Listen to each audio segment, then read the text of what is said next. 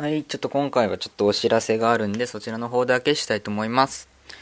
えー、っと、まあ今までちょっと受験とかそういうので忙しくてずっと僕一人でちょっと無理やり続けてきたんですが、